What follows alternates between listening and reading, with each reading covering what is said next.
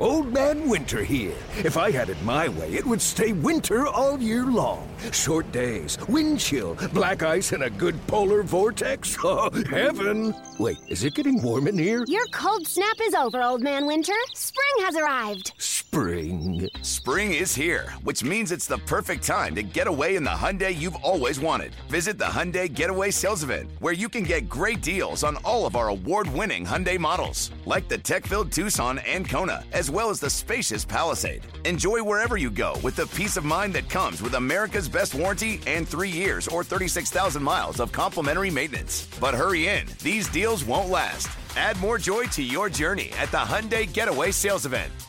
Now get 0% APR or up to 1500 bonus cash on the Hyundai Tucson. Now, during the Hyundai Getaway Sales Event. Offers end soon. Call 562 314 4603 for details. Hey, everybody. Quick, quick question. Who turns down free money? Well, if you shop online without the best coupons, you're already paying too much. I mean, way too much. Fortunately, I have got a fix.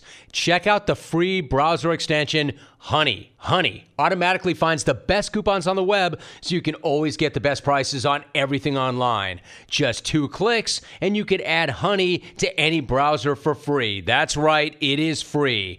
I have it downloaded on my laptop. Honey scans and tests millions of coupons in the background while you shop. You can do that right now while you're listening to my podcast. More than 7 million people use Honey every single day, and together they are saving millions. Millions. Come on now. There is no reason not to add Honey to your browser right now. It's free, it takes just seconds to install, and it will save you a ton of money. Join the millions of people who have already discovered Honey. Do as I've done. Add Honey to your browser for free right now at joinhoney.com slash Rome. Once again, joinhoney.com slash Rome. Why wouldn't you change that? Like, ain't you got a paralyzed right arm and hand? You almost lost your life, man. You were 10 games away from making probably millions of dollars. And the reason I wouldn't change it is because of what happened to the people that were connected to me. It changed a lot of people's lives. I got the real contract. I got the life contract. And it's long and it's rich. And so I wouldn't change nothing that ever happened. Welcome to the Jim Rome Podcast. This is episode 39, and my guest is Inky Johnson. Inky Johnson is an absolutely amazing individual. He fought his way out of a two bedroom house that packed in 14 in the Kirkwood neighborhood of Atlanta. He was an undersized two star football recruit who committed to legendary Tennessee coach Phil Fulmer on the spot. And after he arrived in Knoxville, he made his presence felt immediately. He earned three letters for the Vols. He was on his way to an NFL career, and then his life changed forever on September 9th, 2006. He made a tackle late in a win against Air Force. The violent collision ended his football career on the spot, and while emergency surgery saved his life, it could not save his right arm. That could have been the end of Inky's story right there, but I'll let him tell you the rest. Believe me, you're going to want to hear this. Episode 39 gets popping right after this word from Lumber Liquidators. I cannot believe we're at EP 39. So, what that means is 2018 is flying right on by. And we all want to continue to make sure that we elevate our game to the next level and make this the best year we've ever had. Listen, if you're a contractor or a builder or a remodeler, elevating your game the rest of this year just got a whole lot easier thanks to my pals at Lumber Liquidators and their LL Pro Plus program. Let me tell you about that program. LL Pro Plus is Lumber Liquidators' new pro services team that you can call on for all your professional flooring needs. LL Pro Plus will help you absolutely dominate it this year with professional pricing and dedicated support to get you what you need when you need it. So this way your projects all get finished on time. And LL Pro Plus gives you the ultimate value and quality. And with LL Pro Plus, no job is too large, no job is too small. In fact, they can help you with pretty much anything at all. So put the flooring experts on your team today. Visit your local Lumber Liquidator store, or if you want, go to lumberliquidators.com. That's lumberliquidators.com. Let's continue to make 2018 the best year ever with Lumber Liquidators. I've got a quick question for y'all. How is it episode 39 and this voicemail machine is still around? No, don't answer that because I know the answer and it makes me violently ill. This tape box and that little red blinking light are still around because some of you are subscribed to this podcast solely for the stupidity and absurdity that lies right on the other side of this play button. But here's the rub. I do want you here. I want you here because there's a chance you'll keep the episode rolling through the voicemails and then catch an amazing conversation. So if you're only here for this, just keep the pod playing.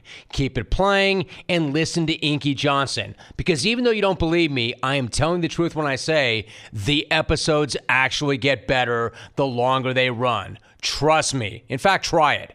I give you these messages, you give me the time on the back end. Deal? Deal. First new message. Hey, Jim. This is Harrison Ford. Are you planning on going to see that movie Solo? Don't. It's shit. Don't do it, or I will fly by your house. Who has a movie Solo without me in it? And that little glorified Yorkie bitch Chewbacca. He and I had a pact. One for all and all for one. Don't see Solo. I'd rather see Hope Solo pooping behind a counter and flinging poo at people. Message deleted. Next message. Rome, Shauna, South Carolina. No quicker did I end that podcast with Meta World Peace thinking, man, Rome is always right. You don't know these guys. And man, you're right. You don't know them. What a great interview. Very enlightening. The podcast is getting better and better each week. Keep it up, Rome. Message saved. Next message. You know, Tony Stewart, murder one, driver of the car number 187, smoke. You're a piece of crap. How the hell are you out of jail after running over a man? Outro.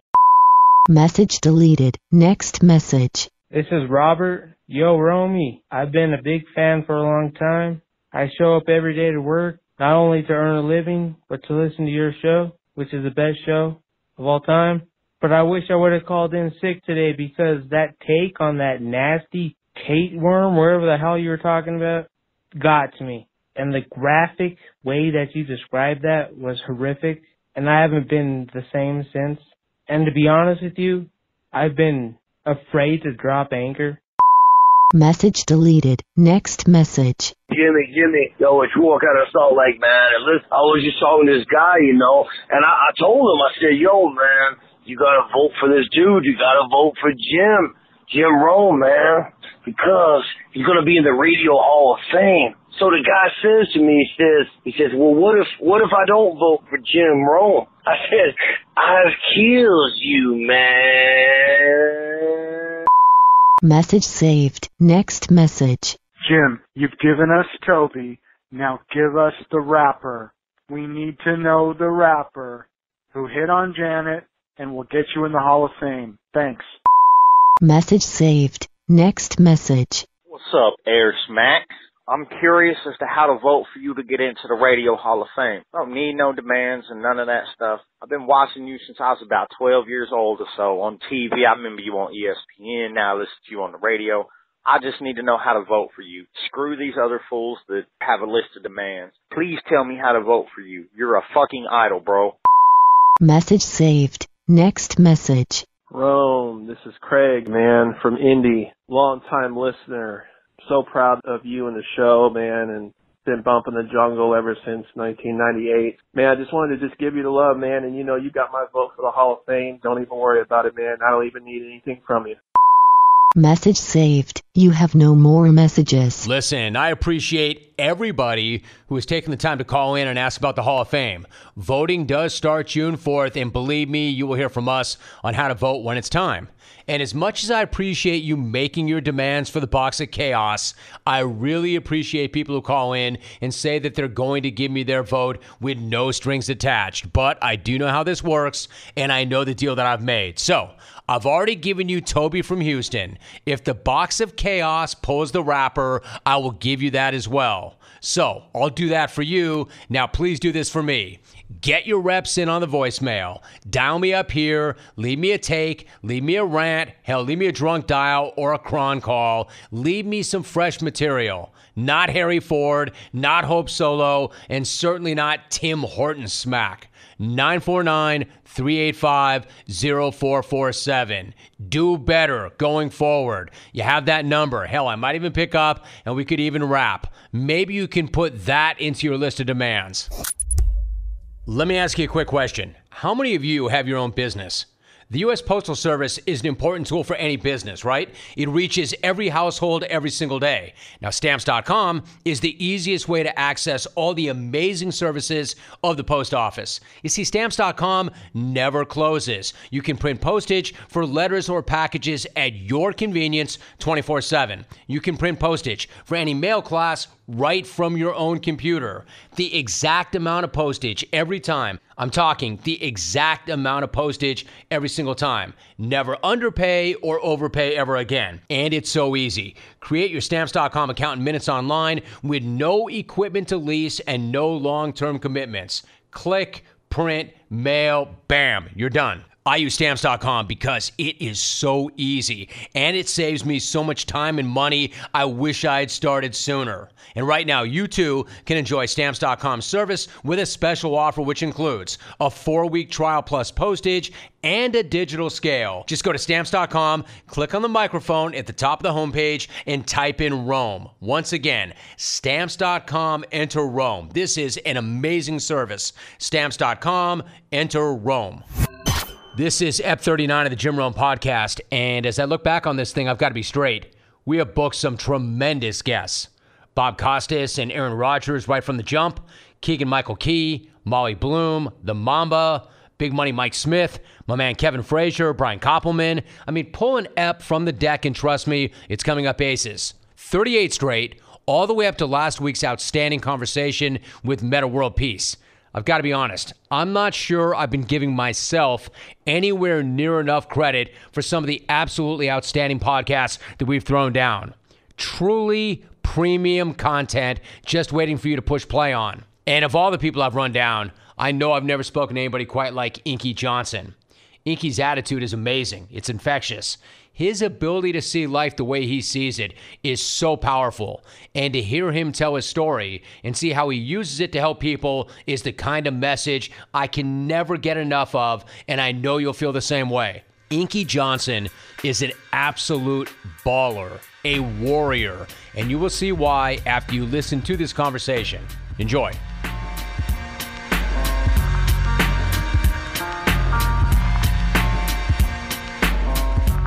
Oh man, I'm doing great. It's an honor to be on. You know, things are going great. You know, just serving every day and enjoying life as it comes. All right, then. I think a lot of people know your story. There are some who do not. So why don't we just go back? You grew up in East Atlanta in a neighborhood called Kirkwood. There were 14 people in a two bedroom home. What was it like to grow up in that house? You know, it was it was inter- interesting to say the least. You know, you had two bedrooms, you had 14 people, and um, you know, I learned a lot. But most importantly, the thing that I would say I learned was to be grateful for what I had. You know, growing up in the Kirkwood community, we had everything under the sun, you know, from drugs to violence to gangs.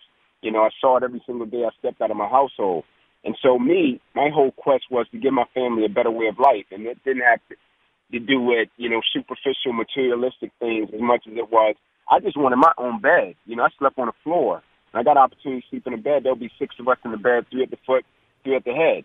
And so I just wanted to have my own bed, you know, most of my childhood. You know, Inky, I would imagine also, I mean, it had to be so challenging. Were there days, for instance, when there wasn't even enough food to eat? Oh, absolutely. It was it was many days that we didn't have enough to eat, and you know, most of the nights when we didn't eat, the next morning when we would go to school, me and my three younger cousins, you know, they were younger than me, and so they didn't know how to process it. You know, I could handle it a little bit better, and so they would always rush to the front of the breakfast line, you know, in the cafeteria, and there was a cafeteria administrator, and he would always put us on the wall. He would say, Johnson boys, get on the wall. And he would say, Inky, you're the oldest. Why do you let them do this? And I would always be too embarrassed to tell him that we didn't eat the night before. And so one morning when he did it, he put us on the wall and he said, Johnson boys, the same routine. Inky, you're the oldest. Why do you let them do this? And this morning, man, I was just frustrated. And I said to him, man, we didn't eat last night. And he said, uh, I didn't know. I said, you didn't ask. You know, and so it's many of those nights to where when we would hit the school the next morning, my cousins, they would rush to the front of that line and we'd get put on the wall, you know, for breaking the line. And we had to learn how to process that. Hmm. So, Inky, who are the types of people who invested in you growing up? And then what kind of an impact did they have on you, or did that have on you as you were going forward? It, it changed my life. You know, when I say it changed my life, people, you know, seeing things in me when I couldn't see it in myself. I had a coach, you know, first white guy I ever met in our neighborhood, you know, came up, drove in Kirkwood, you know, in a blue pickup truck. Me and my cousins playing tackle football in the street. You know, he got out of his truck talked to us, you know, asked us if we wanted to play organized sports, if we wanted to play football on grass. We were playing in the street. We were cut up. We were bloody. And um, I told him, yeah. He said, go in the house, get your parents, get your guardian. And I had an uncle in the house at the time, and I went and talked to my uncle, and he came out, and my coach ended up paying for me and my three younger cousins to play ball. And in my family, the only people that ended up going to college was me and my three younger cousins that he paid for in that street that day, and I still talk to him every week you know, until this day. And uh, when he did that, it made me look at people different. You know, this was a guy that I didn't know from a can of paint. He came into our neighborhood, he stopped, and he cared about people that he didn't know. And so it affected the way that I live my life even until this day. So, Inky, you mentioned college. I mean, given what you went through growing up, given the dropout rates in the public school system at that time, what did it mean to you to get a full ride to the University of Tennessee? It meant everything. You know, I, I went to Crim High School. Crim High School is an Atlanta public school. It was maybe five minutes away from Turner Field where the Braves played. The dropout rate was higher than the graduation rate. In Atlanta, the people knew Crim High School as crime high. You know, and so when I made it to the University of Tennessee from Crim, it was a big deal because a lot of people didn't think I would make it, including my own mother at one point. And I loved my mother. But she said to me at one point, she said, Inky, I can't play with your future people don't go to college from Crim High School. And I begged my mother, I said, yeah, but give me a shot. And they even transferred me my sophomore year from that school to Tucker High School, and I begged and pleaded for them to transfer me back to Crim High School. And so when I went to college from Crim High School, my three younger cousins, they ended up going to college from that place. I had best friends that ended up going to college, play ball at Mississippi State, Tuskegee. And a couple of years after people started going to college, they shut the school down. And so when I went to Tennessee, it was a big deal because it opened the kids in my community's eyes and just showed people that it's a different way. You don't have to sell drugs. You don't have to join a gang. You can go to college and get you a real shot. And me speaking of real shot, it's not so much an NFL shot. It's about education. It's about the great equalizer in life. And so it's a big deal to me. Inky Johnson joining us. So, Inky, at that point in time, how many people in your family had gone to college when you enrolled at Tennessee? No one. I was the first in my family to go to college and, and break that generational curse. You know, when we talk about education being the great equalizer, we'll get to that, and I want to keep that thought for a minute. So you're there, and you come in, and then just before the season opener, you're breaking down tape of Cal when your DB coach comes to you and says, Ink, I've got some good news. What did he tell you? Yeah, so um, Larry Slade, great coach, great man, he told me um, going into my third year saying, Ink, I got some great news. You're on track to graduate in three years, and uh, you can declare for the NFL, man. You're draft pick, right? And I went out of the room and I called my mother and my grandmother, you know, and I told them after this season, our lives would never be the same. We'll never have to struggle again. And it's a great chance that I'm going to be in the NFL and going to be doing well for myself. So, how did it feel to know that you were that close to realizing the dream? I mean, the dream that you had been working for since you were seven, your mission and the ability to take care of your entire family, and you were that close. How did that feel? I mean, you were literally 10 games away. And it felt it felt great, but for the first time in my life, Jim, I had been struggling, fighting, clawing for so long. It felt as if the puzzle was finally starting to come together. It felt as if things were starting to make sense you know, things were starting to happen for me. And so, you know, when that moment happened with my coach, it was almost like a sigh of relief. Like, man, I've been working to get to this point, and now all I have left is 10 games, and I'll accomplish my dream. You know, you told the story about how your mom said initially that I don't know if you should go to Tennessee, I don't know, or you should go to this high school because it just might not be realistic for you to get to college. You also tell a great story that when she would get off work, you'd already be working out, even as a youngster, and she would come to pick you up in the park, and then you'd make her stay a little bit longer. Why was that? What was going on then? Absolutely. So my mother worked uh, about two blocks away from the park that I played football at youth league. And so she worked at a Wendy's, and my mother used to pull a double shift at Wendy's. And so when she would get off work, I would still be in the park after practice, you know, with my coaches and working out, and she would pull up, and I would go over and I would hug her and I would give her a kiss on the jaw, and I would say, "Mom, if you don't mind, can you please sit in your car and turn on your car lights? I have to do some extra drills. I have to make it to the NFL. I have to work." And I knew my mother was tired, and she would always sit in that car. It was an old Buick Regal, hubcaps off the car, seats torn up, car was all beat up. She would sit in that park because we were there so late. They had already cut the lights off in the park and she would turn on that car lights and the lights would hit the field and I'll be out there doing my W drill. I'll be running sprints, doing different agility drills, you know, because I believe the harder you work, the harder it is to surrender.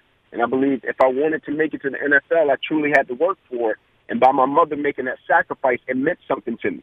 You know, every time I stepped in between the lines, the things that I saw was my mother sitting in that car after she got off the double shift at Wendy's, letting her kid chase this dream. And so for me, I was praying for something totally different. So you took that on the field with you every single time. And then you get into your third year at Tennessee, and then Inky on September 9th, 2006, late in the fourth quarter against Air Force, you come up to make a play on an Air Force player, a running back who had caught a pass, and he's near the sideline. What happened next? And so this guy catches this pass from Air Force's quarterback, and I'm going to make the tackle. It's a little bit under two minutes left in the game. And as soon as I hit him and made contact on him, it seemed as if I just lost control of my body. You know, every breath in my body left. My body went completely limp. I fell to the ground. I blacked out. Had never happened to me before. Been in a lot harder collisions. And when I came to, my teammates were over me. They was like, "Hey, get up, let's go, man. Let's close these guys out." And I was like, "I can't." And they said, "What do you mean you can't? You always get up. Like you're our guy. You're starting corner." And I said, "I can't." They said, "What do you mean you can't?" I said, "I can't feel anything. There's a shot going from the crown of my head to the bottom of my feet." And so they put me on the spine board. They roll me in the ambulance, and they get me to the hospital. And they say, "We're just going to run a couple tests and bring you back into the room." And when they brought me back into the room, shortly thereafter, the head doctor rushed into the room, and he was screaming. And he said, "Guys, we got to get in here. We got to rush this kid back to emergency surgery. He's about to die." And I looked at him and I'm like, die? He said, yeah, you're about to die. You ruptured your subclavian artery in your chest. You're bleeding internally. We have to rush you back, take the main vein out of your left leg and plug it into your chest, or you won't be here in the morning. Inky, I mean, there's so much to unpack from that. When you were on the field, and I want to come back to what you just said about that doctor telling you that, but when you were on the field and your teammates, I mean, to a lot of these guys, you, you were larger than life. I mean, you were the guy, and they're saying, come on, Ink, come on, Ink, get up and you're saying, I can't, what in the world was going through your mind as you lay there and you couldn't feel anything? Man, it was one of the scariest moments of my life, you know, because paralysis goes through your mind, you know, and then I'm just hoping that it's a stinger. You know, I'm hoping that soon it's going to go away and I'll be able to play and help my teammates because football was something, you know, it was a family for me. It was a brotherhood to me. And so when I told guys I was going to give them everything that I had, I meant it with every fiber of my being. So me lying on that field, not being able to help my teammates, you know, that hurt me to the core. You know, and so as I was laying there, that was one of the scariest moments of my life. So then, Inky, they cart you off. They cart you off. What did you tell the medic who was with you on that cart as you were taken off the field? You know, I I, uh, I asked the guy. He was rolling me off, and I asked him, um, could he raise my um, my right hand? you know, and he raised my right hand and I've, I've raised my left and I pumped it to the fans and I told them I'll be back. You know, I told them I'll be all right and I'll be back. And how the fans respond? Were they quiet or maybe were they trying to reach back to you? they were quiet and then when I pumped my fist, it just it was an uproar. You know, it was like it was quiet, you could hear a pin drop and when I pumped my fist, the fans exploded, the stadium exploded. They were chanting your name, weren't they? They were chanting my name, Inky Johnson, Inky Johnson, and I thought for sure, man, I, I'll be back. You know, I thought it was just one of these things that happened, and I think everybody thought that I would be back after I pumped my fist and they started chanting my name. You bet. So they rushed you to the hospital, and before that doctor came in, you actually saw your parents. They were in the room with you. What did your parents Absolutely. tell you? What did they say? They were saying to me, Ink, it'll be all right. It's football. You know, things happen. You know, sure you'll be okay. You know, cracked a couple of jokes, laughed. You know, nobody was taking it too serious. And then that doctor rushes in and says, Listen, this guy's about to die. We got to get him out of here right now for surgery. When you heard that, what went through your mind? What happened? That was a quick shift, you know, and, and me just thinking, like, man, everything was just okay. And to him rushing into the room, to me fighting for my life, and I'm like, man, let's let's do it. You know, save my life. Do whatever you got to do. But when I woke up, my perspective was totally different. All right. So before we talk about what it was like when you woke up, did they did they tell you what they were going to do, or did they present you with some options? Exactly what happened before you went into surgery? The only thing he told me was I had ruptured my subclavian artery in my chest, the main artery, and that I was bleeding internally, and that they had to take the main vein out of my left leg and plug it into my chest in order to save my life. Or if that didn't happen pretty quickly, I would bleed out and I would I would pass away. Hmm. All right, so you said your perspective immediately changed after you woke up. The same doctor was there when you awoke after surgery, and he said, Inky, there's good news and there's bad news. What did he lay out for you? Yeah, the good news is um, we saved your life, you know, and I'm like, man, thank you. And he said the bad news is um, you probably can never play football another day in your life. And I'm sitting there and I'm thinking like, no way. I'm like, no way, man. I'm I'm ten games away, and I'm I'm telling the doctor, it's like no disrespect to you, doc. Like I know you're doing your job. I know it's protocol. You're saying what you got to say. I'm like, but no disrespect to you. You wasn't in the park with me and my mother when I was a kid. I, she got off work at Wendy's and sat in the car with her car lights on. I was like, man, no disrespect to you. You wasn't up on Saturday mornings running two miles to a fire station, two miles back home. Like no disrespect to you. You didn't grow up in that two bedroom home with 14 people.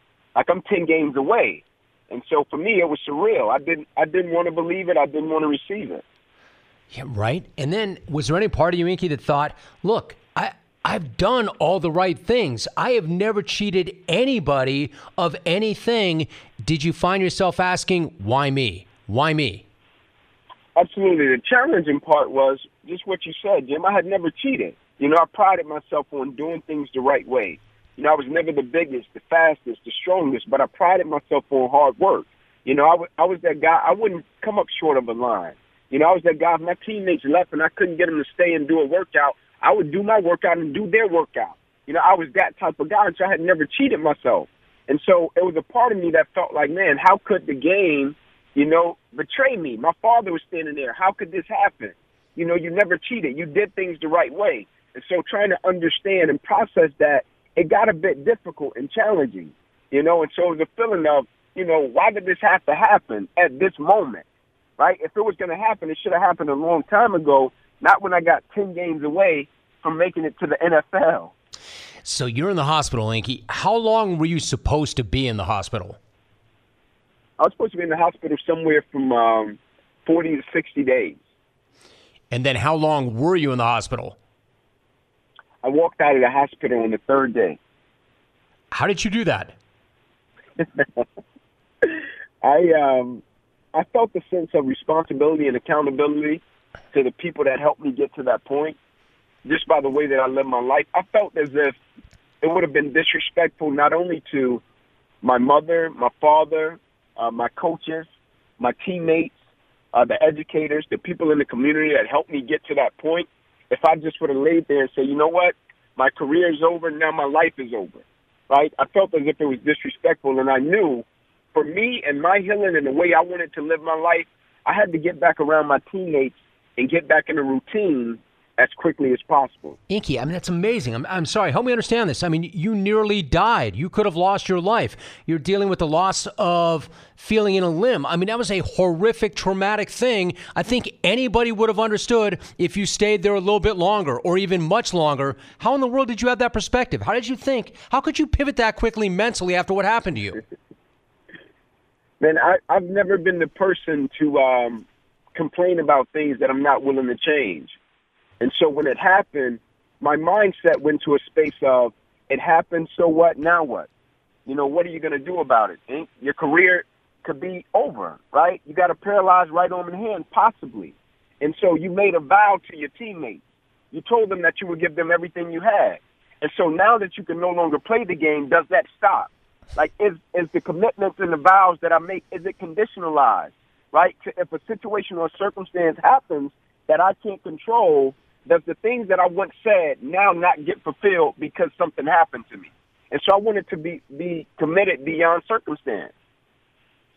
I don't know, Ink. I'm getting chills hearing this. Listen, in your last doctor's visit, that doctor told you, and I quote, I'm sorry, Inky, you will never be able to use that arm again. End of quote. What did you tell that doctor? You know, I just shared with him, I said, physically. You know, and he was looking at me like, physically? I said, yeah, physically, I'm out of commission. You know, I can't, I can't throw my right hook. You know, my arm is paralyzed. You know, physically, I can't use it and do some of the things that I used to do. But I told him I would use this arm, this hand every day for the rest of my life by the way that I live my life, because I would never let a situation or circumstance define my life.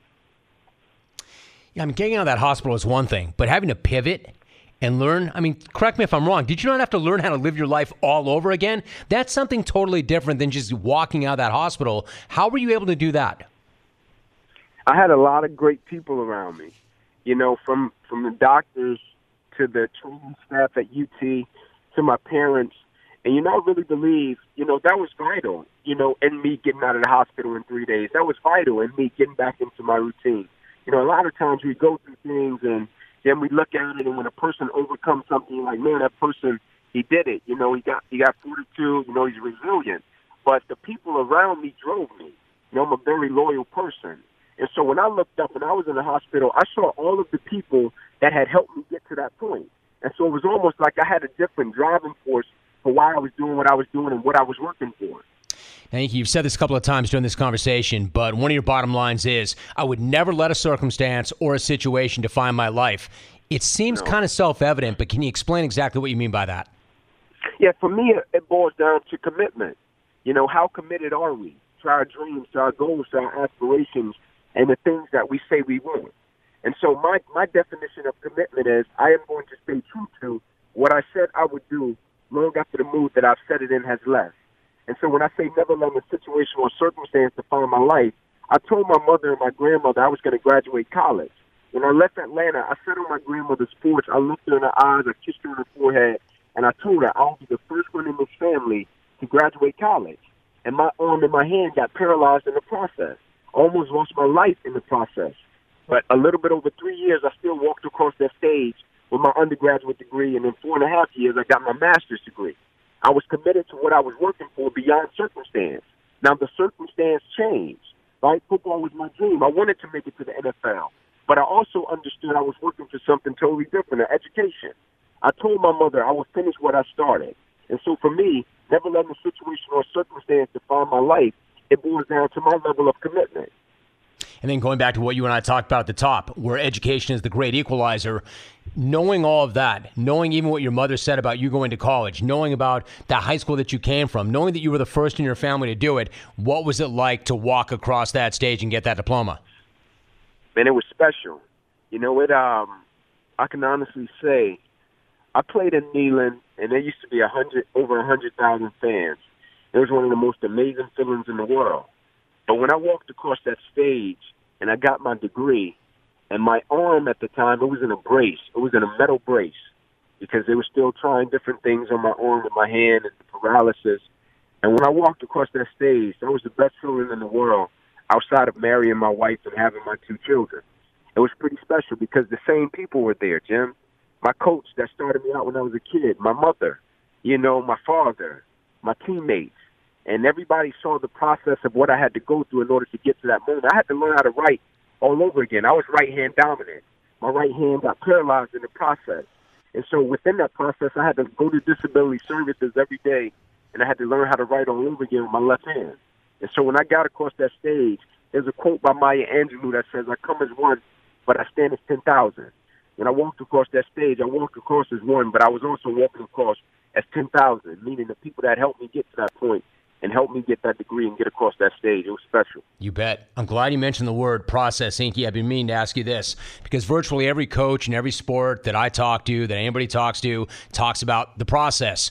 You do as well, but I would love for you to break down your process and why it's so important. As an example, I've heard you say, I was going to fall in love with that process because that process was going to turn me into a machine. End quote. Absolutely. I really like that. What do you mean by that? Absolutely. And so I, I preach process because I think it's, it's extremely important. And so a question that I always pose to people is, can you be committed to the process of what you do without being emotionally attached to the results of what you do? Meaning if you don't get what you want or the results change, will you still be the same individual that you once was? And can you still show up and can you still trust the process of what you once wanted? And so me in particular, my process over product message that I preach, a lot of people think when I say, oh man, the process is more important than the product, they think I'm speaking about a particular product or specific product. I'm speaking about outcome of a situation. And the reason I speak about it is because my outcome changed, right? I was on this quest to make it to the NFL and I got extremely close. And the outcome changed in a blink of an eye and I woke up the next day and my life was totally different. But the process, who I was working to become, right? The individual that I was on this quest every single day working. So when I could no longer play the game of football, there was something that I can extract from the game of football and I can apply to everyday life to make me successful no matter what I was striving to become or no matter what I wanted to aspire to do. And so when I say process is important and I was going to fall in love with it, what I was explaining was could I be committed to the process of what I wanted without being emotionally attached to the results of what I wanted? Process over product. Let me ask you something. Are we all the way we are, Inky, in your opinion, because it's the way we're hardwired? Or is it because we're products of our environment? Or is it because of the decisions and choices that we make every day? I, think um, I think we're a culmination for sure of the decisions and the choices that we make. But I also believe that to a certain extent we're products of our environment. You know, depending upon where we grow up at and the influences that we have. And so if I had to choose, I would say a little bit of all three. But most importantly, I think the most important is the decisions and the choices that we make every single day. Like I told a guy earlier, I said, man, you know, character is something that's vitally important. I said, but the thing about character is I don't believe anybody is born with it. Like no matter if I'm born in Atlanta, you're in California, somebody else is in New York, I don't think anybody is born with character. Character is something we got to wake up every single day. We got to fight. We got to build it. And we got to develop it through opposition, through adversity, through change, through challenge. And so I think it's a little bit of both experience. I think it's a little bit of environment. I think it's a little bit of decisions and choices. And I think to a certain extent, a person is hardwired a certain way. You know, Inky, a few things before you go. You mentioned that you got to wake up and fight for character every single day. You also said something else that you got to get up and fight for. I've heard you say you got to get up and fight for happiness. I think a lot of people Absolutely. just look at somebody, right? Ink, like that person's happy. Boy, I wish I had. I wish I had what they have because that person's just always naturally happy. Is it mm-hmm. natural, mm-hmm. or is it something you do have to get up and fight for every single day? Absolutely, you got to get up and you got to fight for it. You know, I was I was talking to Arian Foster you know, when I said that. And we were talking about football, we were talking about life, and uh, we were talking about opposition. And I was sharing with him, like, what I went through, you know, with my injury, happiness and joy and peace wasn't just going to find me. The first thing that would have found me was, why did this have to happen to me? Wallow in sorrow. You know, things should have happened to you. And so I had to wake up and I had to fight for it because I had a brachial plexus avulsion. After they discovered the subclavian artery that ruptured, they discovered the brachial plexus avulsion, which were the nerve roots that went from my spine to my shoulder, and it paralyzed my shoulder, my arm, and my hand. And so the thing about a brachial plexus avulsion, nobody could give you specific answers, right? Nobody knows what the outcome is going to be. They're going to do certain surgeries. They sent me back and forth to the Mayo Clinic in Rochester, Minnesota, but they place you in a beautiful process, and they tell you you're going to make up the process. And so, however your attitude and your approach is, that's going to be the process. And what it did for me was it made me learn to own the moment. It made me control my emotions and not ride the emotional roller coaster. But most importantly, it made me wake up every single day and fight for what I wanted in my life. If I wanted peace, fight for it. If I wanted joy, fight for it. If you want happiness, fight for it. And once you get it, protect it. Inky, that was such a great conversation you had with Arian. I love him. He's one of my favorite guys. But I, I listened to it. Dude, it was. Uh, you got to tell me what that was like. I mean, you guys both played at Tennessee together, and Arian's whole oh, point. Absolutely. He was like, "Ink, Ink, I don't get it." He's like, "You, you were naturally optimistic, and I am quite the opposite, and yet we kind of ended up in a similar place." It was really a fascinating conversation. What did you make of that? What was your takeaway from that part of the conversation? Absolutely. So, uh, like you said, me and Arian, we met at Tennessee. We were, we were teammates, you know, big buddies. We're still talking to this day. And Arian has always been Arian, you know, and I've always been Ink. But I think we've we've always gravitated toward each other because of our perspectives, but also the level of respect and admiration that we have for each other. I think Arian told me once, he said, I admire you because you don't let other people's actions, decisions, opinions affect how you do things.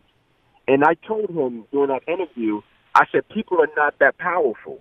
I said, my wife, she's that powerful. My children, they're that powerful. And what I mean by being that powerful, my wife could say something to me, and it might can throw me off of my rocker for about a week or a couple of days. My children, they might can say something to me, and it can mess me up emotionally. I said, but I'm not giving people that liberty because the moment that people know they can get to you, it's almost like the puppet master. They're going to pull on the strings that affect you. They're going to pull on the things that they know make you upset. They're going to do the things that they know can make you mad and make you want to hurt people. I said, so we have to learn to control our emotions and never let our decisions, our choices, and the way we do things be predicated upon what people do, what people say, and how people act. No doubt. You know, I spoke to Eric Berry several weeks back. And Eric Mm-hmm. Berry, of course, is one of the league's best players and certainly one of its most inspirational figures, having taken on and beaten cancer. And he told me how much he learned from you. He told me how much you've inspired him. What's it mean to hear that kind of praise from somebody like that? Eric Berry is um, a special person. He's like a little brother to me. And uh, Eric used to write me his goals, you know, before every game. You know, I remember he wrote um, he was going to win the award, the best DB award uh, in college. You know, and I remember when he first got to the NFL, he wrote his awards and sent them to me, and wrote his goals and sent them to me. I'm sorry, but he's a special guy. You know, I see when he went through cancer. I went to church with him. You know, I saw when he started losing his hair. You know, I saw that process. He called me. You know, I never forget. He called me. First, he texted. He said, "Big bro, do you have a minute?" I said, "Yeah, know I got a minute." And then he called me and he told me that when they found a mass in his chest, and he said the size of a softball, and he came down to Atlanta. We went to breakfast. We hung out. We talked about it. And he shared with me one day. He said, "Ink, now I know what you mean when you used to talk to us and say there's another person on the inside of you." I used to always tell Eric that, like, man, there's another person on the inside of you. No matter how hard you work, there's somebody on the inside of you that can work harder. No matter how dedicated you are, there's somebody on the inside of you that's more dedicated. And he said when he hit cancer for the first time in his life, he understood what I was speaking about when I said there's another person living on the inside of you. Hmm. I got two last thoughts. Ink, when you, I mean, when you lived in that house with 14 people and two bedrooms, you were so locked in and so fixated on helping better your family's circumstances. And then right before you were going to finish up and go to the NFL, obviously you had this terrible accident. But you've been working and you've been grinding and you've been extremely productive and you've done so well. Were you able to get your mom a house nonetheless? Yeah, I was able to bless my mom with a house. She's doing well. You know, my living condition as well. Able to help a lot of my family's mem- family members as well. Uh, me and my wife, we have a foundation. We've adopted uh, three homeless shelters in Atlanta that we do work with very closely. We also do work with youth, and we give out a scholarship every year to a youth in uh, Knoxville, Tennessee, and Atlanta, Georgia. And so it all worked out, Jim. You know, I believe life has a way of correcting itself and getting you to the destiny that you're supposed to encounter and embrace. And so for me, I'm thankful for it all, man. So that said, you're living a beautiful life and everything is great right now, but I have to ask, and I know you've had friends ask you the same thing, if you could go back, Inky, to that very moment, what would you change or what would you do differently? You know, Jim, I, I wouldn't change a thing about it. You know, I always tell people on that day, September 9th, 2006, you know, I listened to the same pregame music. You know, I used to listen to Phil Collins. You know, I could feel it coming in the air tonight. That was my song, right? I prepared the same way, pregame ritual, the same. And when I went and made that tackle, you know, I gave it everything I had. When I went out, I gave it everything I had. You know, but after the game, people ask me that question all the time. My buddies in the NFL, from Eric Berry, you know, to Ramon Foster that plays for the Steelers, to you know, Jerod Mayo that played for the Patriots, Robert Ayers played for the Buccaneers and the Giants, to Arian Foster, many more. Like, why wouldn't you change that? Like, ain't you got a paralyzed right arm and hand? You almost lost your life, man. You were ten games away from making probably millions of dollars. Like, you have been working your whole life. Why wouldn't you change it? And the reason I wouldn't change it, you know, is because of what happened to the people that were connected to me. It changed a lot of people's lives. You know, my father, right? I won't get too specific about it, but my father was headed down the wrong road. And my father had a wife and three daughters. And so when my father got his life on track, it corrected his family. A lot of my buddies in college, right? They looked at what I went through and it corrected their life. You know, and as people, sometimes we get we get arrogant, right? We have a certain level of success, and we feel as if we just have life by the neck, right? Never realizing that one day you can wake up and be on top of the world, next day you can wake up and the world can be on top of you, right? I was as strong as I'd ever been. I was that person. I was arrogant, thinking that I, I was entitled to success. I was arrogant in that way. I was as strong as I'd ever been. You know, my IQ of the game was as high as it had ever been. And I go out and I make a play that I could do with my eyes closed. And I find myself a couple of hours later fighting for my life. I wake up the next day, I can never do the thing that I once did ever again. I have a paralyzed right arm and hand behind it. My life has totally changed. And so ultimately, it makes me be grateful for life in every situation I encounter. But most importantly, the way it affected and impacted the people around me, I wouldn't change that for nothing in the world. You know, I tell people all the time, I'm a firm believer that things don't happen to us, they happen for us. And if I had to weigh it on the scale, the NFL and the people's lives that got changed around me because of what happened to me, I think it'll be different. I always tell my buddies, I say, man, y'all got them NFL contracts and it's great, it's beautiful. I said, but I got the real contract. I got the life contract, and it's long and it's rich. And so I wouldn't change nothing that ever happened to me. My man. Inky, I got to ask you, we I, I so appreciate the time and what an amazing conversation this is. The message is just so powerful, and there's even so much more to it. You're now an author, you have a foundation, you're a motivational speaker. There is so much to you and your message. If somebody listening right now wants any information at all, be it about the foundation or how to get your book, or maybe just to reach out to you, I want you to take a moment and lay it out. What is the best way for folks to find you? And give me a few thoughts on some of the things you're doing right now. Absolutely. So me and my wife um, in Atlanta, we have a foundation called just the Inky and Allison Johnson Foundation. If you just type in my name, you'll see it. It'll come up. And we've adopted three homeless shelters that we work with in Atlanta. Uh, we go in, we do educational programs, we do game nights, uh, we do uh, dinners, we donate clothing to their closets. Um, we also work with youth in Atlanta and in Knoxville, Tennessee. Every year we give away a scholarship to a youth in Atlanta and in Knoxville. And so on social media, you know, you type in Inky Johnson, that's me. And um, also my website, inkyjohnson.com, you know, or you type in Google Inky Johnson and I'll come up. And just serving and trying to make the world a better place. We're always open to people if they're in Atlanta and they're in the area. And if we're doing certain things, whether it's serving the homeless or doing different projects with you, you can look us up. We'll love for you to come out, serve, and help us out. You know, we're just out trying to be a blessing and be a light in the world. I can't say how much I appreciate you and the fact that you spent as much time as you did on this podcast. It is so great to get caught up, and I, I really can't thank you enough for it, Inky. It was just outstanding. Really, really appreciate you. Ben, thank you so much for your time, and thank you for what you do. I greatly appreciate it. Hey, now, have you heard me talk about Zyppah? Zyppah. Zyppah is spelled Z Y P P A H. That's happy Z spelled backwards. If you go to bed with a Zyppah, you wake up with happy Z's. Hey, you know one bad night of sleep can ruin your entire day? Are you planning a summer vacation? You do not want to ruin that entire vacation with snoring all night long. Vacations are supposed to be a time for rest and relaxation. Well, how do you expect to get any rest if they're snoring all night long? You won't. You need to get a Zyppah before you take that vacation because snoring is not sleeping. So if you or somebody you know snores, just go to Zyppah.com.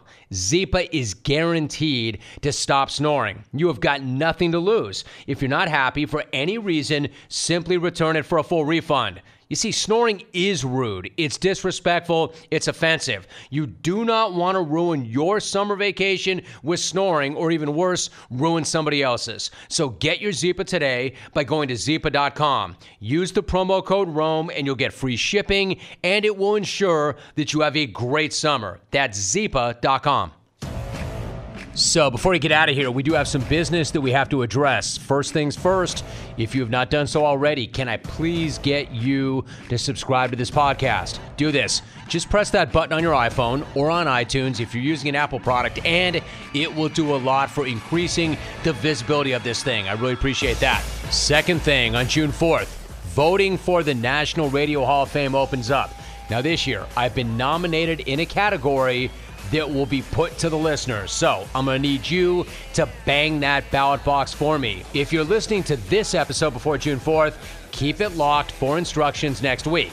If it's June 4th or after, go check my Twitter feed to find out how you can vote right now. And I can't thank you enough for that support. And finally, the Jungle Smack Off is going to be televised for the first time ever this year. If you want to watch it on July 20th, find it on DirecTV Channel 221, Dish Channel 158. If you're going to listen to it, you can tune in on Sirius XM 206, or you can find your terrestrial station at jimrome.com slash stations. The summer is about to get nice around here, and I am pumped to have you along for it. So let's get it. Catch you in the jungle every single day, 9 to noon Pacific, or right back here for F40 next week. Until then, I am out.